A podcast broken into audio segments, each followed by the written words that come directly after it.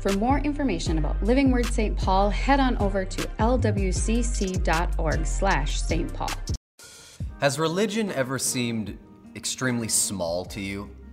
Have you ever looked around in the year 2020 and wondered, maybe, at least I hope, that there's something out there bigger than all of this? Because in the current year, we've seen the failure of so many things that we used to have hope in. Uh, think of how we view politics, especially for me as a white American male. It's been wild watching uh, what we call the two party system in the United States just completely fall apart in so many of our minds to the point where we're really asking ourselves is this the best way to do this, in all honesty? And if you've asked these questions in the year 2020, uh, this is a great video for you to watch because I want to read from the Bible as much as that might scare some of you.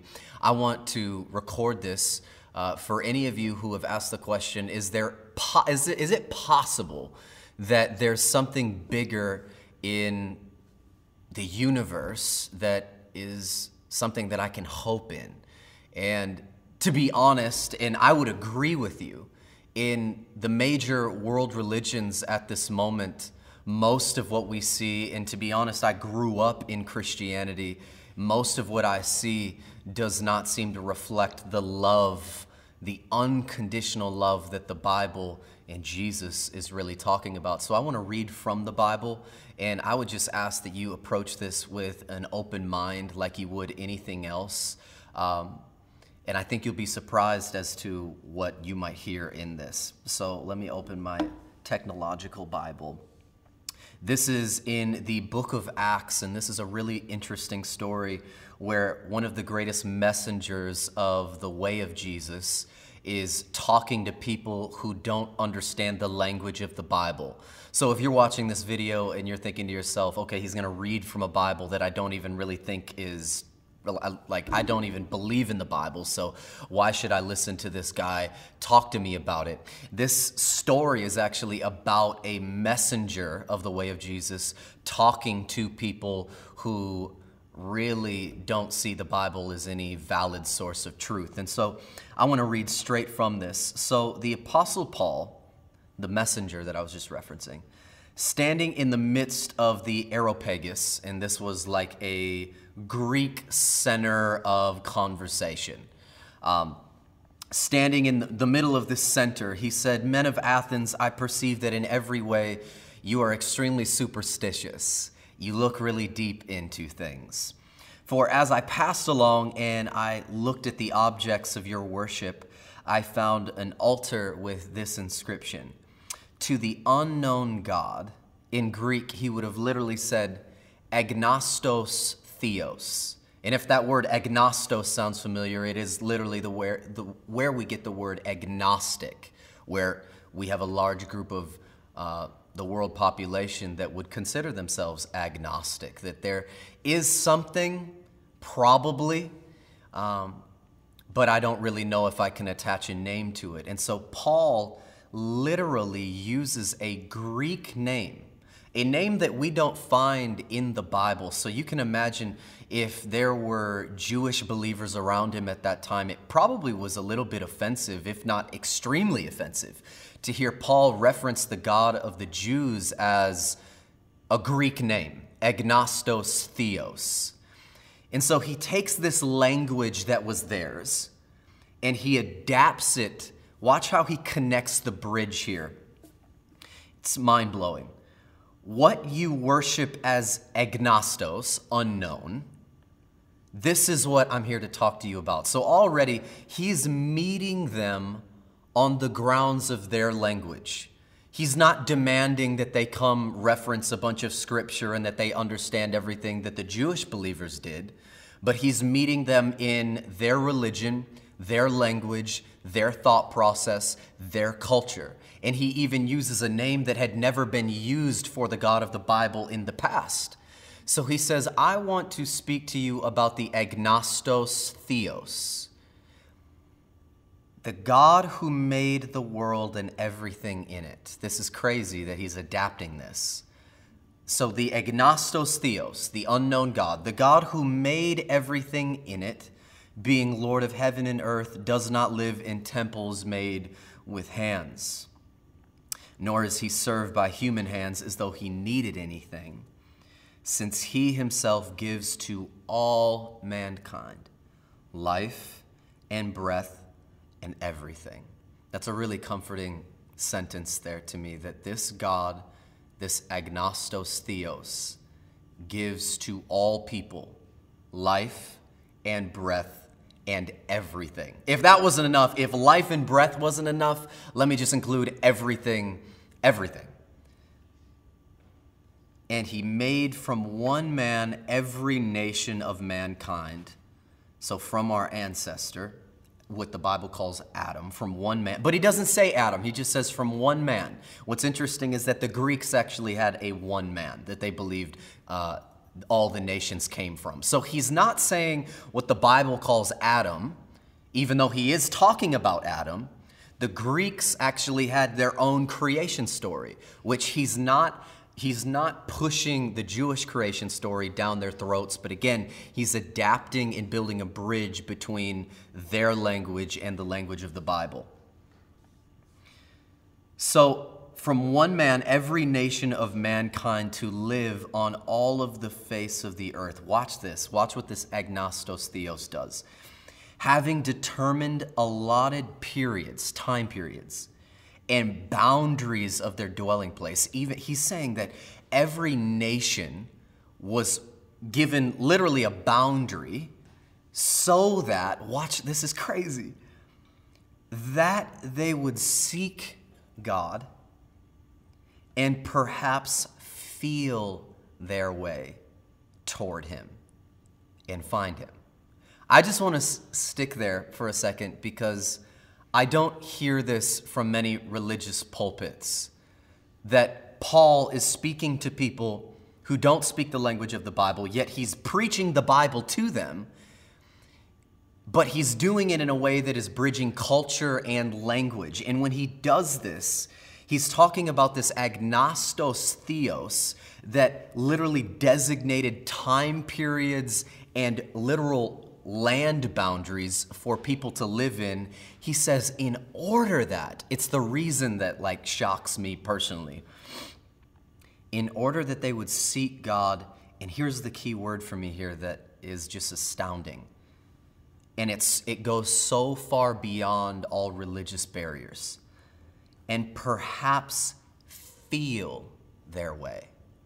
Feelings, feeling your way to God is not something that I hear much about from the religious spectrum. He said he gave everyone a chance to feel their way toward God. I know a lot of religious settings that would call this blasphemous, and yet the writer of the New Testament is saying this from his own mouth that there would be all people would be given the opportunity to feel their way.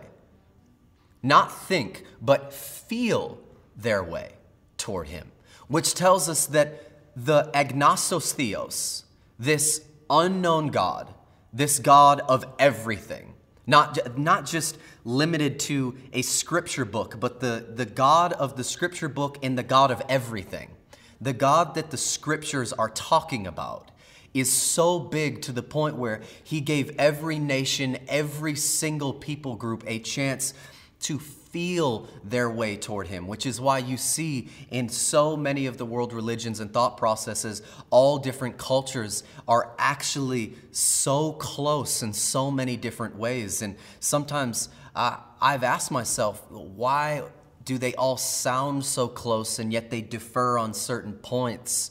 but it seems like they're all moving toward the same destination. And that's what Paul's saying here is that there is it's just mind blowing to me that all people were giving the ability to feel their way.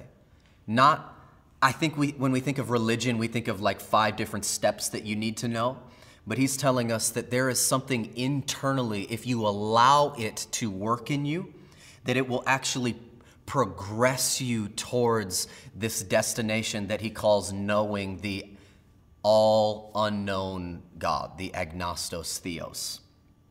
Again, he hasn't used the name Yahweh, which the Bible has used for God's name. He hasn't even mentioned Jesus yet. He is using all Greek language up until this point, and he says that everyone has a chance to find him.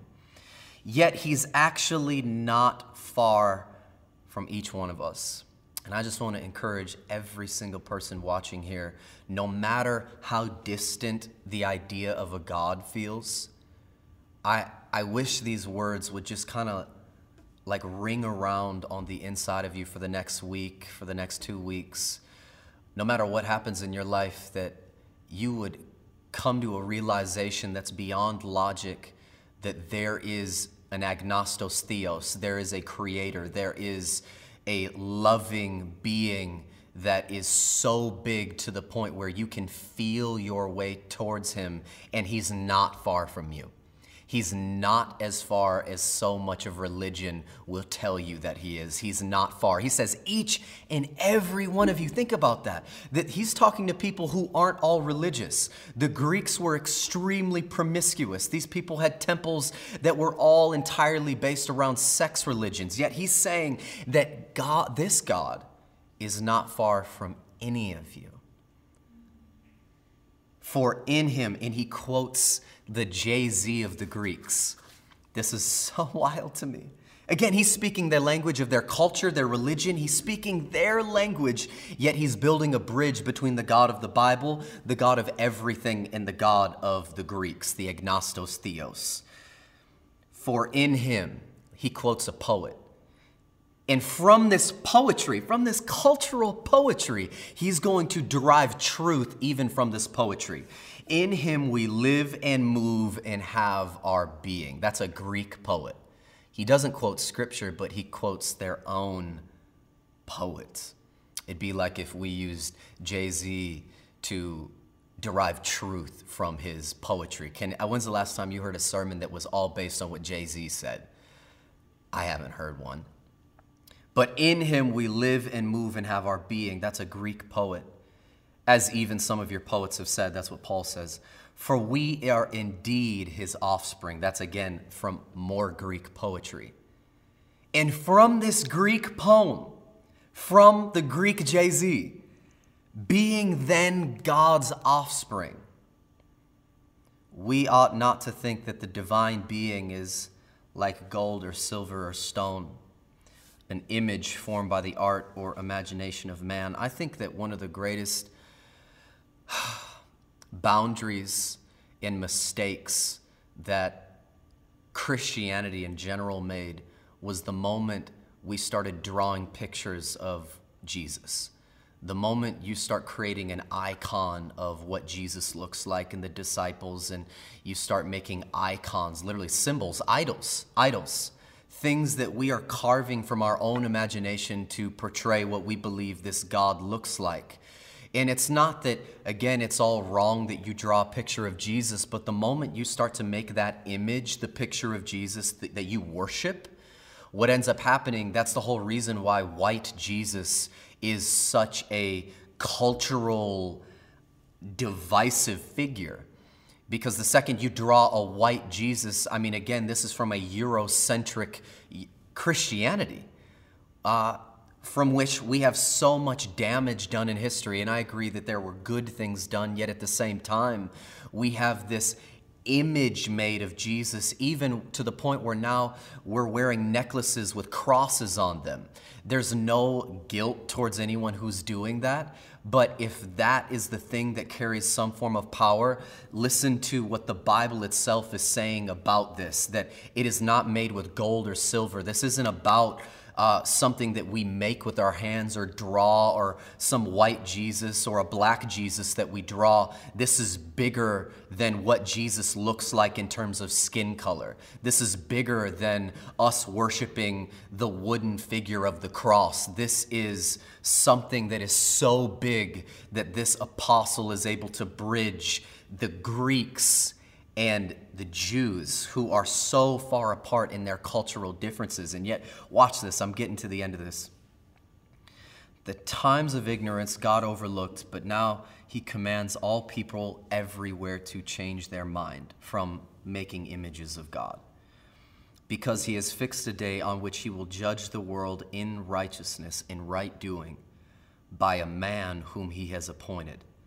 And of this he has given assurance to all by raising him from the dead. I've always thought that was kind of funny, especially in 2020. Like, he had me until here. he really did, to be honest with you. Uh, as a millennial, I'm reading this and I'm super on board with the whole thing. I'm like, wow, this God is so big. He's bridging all languages, all he's he's so big. He's big enough for everybody. And then he goes on this thing that he's telling us should assure us that this is true. And the assurance is that he raised a Jewish teacher from the dead.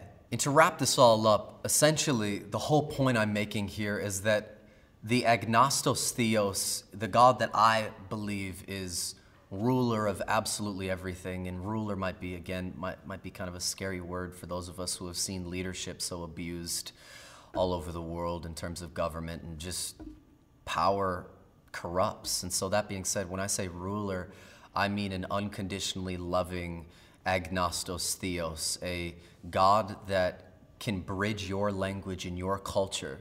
That this is not just uh, this is not just some white boy up here preaching a Eurocentric Christianity, but this is one, actually, a God that I can honestly believe in because he's big enough not just to speak the language of the Bible, but he's big enough to speak the language of our poets, where, wherever that is to you, whether you live uh, in Russia and you're watching this, or you're watching this from Southeast Asia, um, wherever you're watching this from, with all of our different cultures, it's amazing to me that he says this God gives us a way to feel our way to him. And this Jesus that the Bible is presenting is not one that is so small to the point where it's just believe these five different things and then everything, you, you get the password to heaven. But this God is so big that he gives space to allow ourselves to feel toward him. And that happens through art, that happens through music. That happens through mathematics, that happens through architecture. This is a God who speaks all languages. That's why the Bible says that every, every tribe and tongue will confess that He is Lord because in everything that we're doing, whether you're a mathematician, whether you're a college professor, whether you're an artist, however, whatever language you're speaking, this God inhabits everything that you're doing in the heartbeat of what you're doing. And so uh, to find Him, just like Paul is saying, it doesn't take work, and he's so much closer than all of us have ever thought before. And so, that being said, I just want to encourage all of us here, everybody watching, that the God I'm presenting to you today is one that is big enough to speak your language. And so you don't necessarily have to come and read a bunch of scripture at this point, but you can keep on majoring on mathematics. And I believe that as you continue to live your life and just be and enjoy what you're doing, you'll actually find that the truth of the universe, that there is an unconditionally loving agnostos theos, an unconditionally loving Jesus that permeates every single thing that we do. And I think that makes it so much easier and life giving. And so, that being said, feel free to share this video with anyone you know that just kind of has questions about all of this. This has been something that's helped me personally, and we're going to continue to post more videos on this particular uh, subject moving forward. That being said, said, I am a pastor, as weird as that sounds. We have a church. Uh, we've been in the a bus station in Minnesota, but we're actually moving to a house church um, community where we have communities. Uh, our goal is to be as global as possible, and so that being said, our goal is to have house communities in. Um, every nation across the world that speaks all different kinds of languages, whether that's a bunch of musicians, uh, architects, uh, whatever it is that you do. This is a church and a community who believes in a God who speaks all languages, so we also believe that we can do the same. So, that being said, all of you are welcome. Uh, we'd love for you to join our community, but that being said, we just appreciate you watching this video. Guys, thank you so much for taking the time to join us today. If you'd like to connect with us further, go to our website so we can help you connect with one of our hosts. We understand that there are some that want to support what we're doing financially, so we want to give you the space to do so. Feel free to text LWSP and your amount to 28950, or you can visit lwcc.org/give. We want you to know if you feel obligated to give at this moment, please don't give. To those who are giving today, though, we want to give you a big thank you and thank you for your financial support as we continue to support our community and share this message. Lastly, as always, stay connected with us throughout the week by following our Instagram or visiting our website, lwcc.org slash St. Paul. And we'll see you guys next week.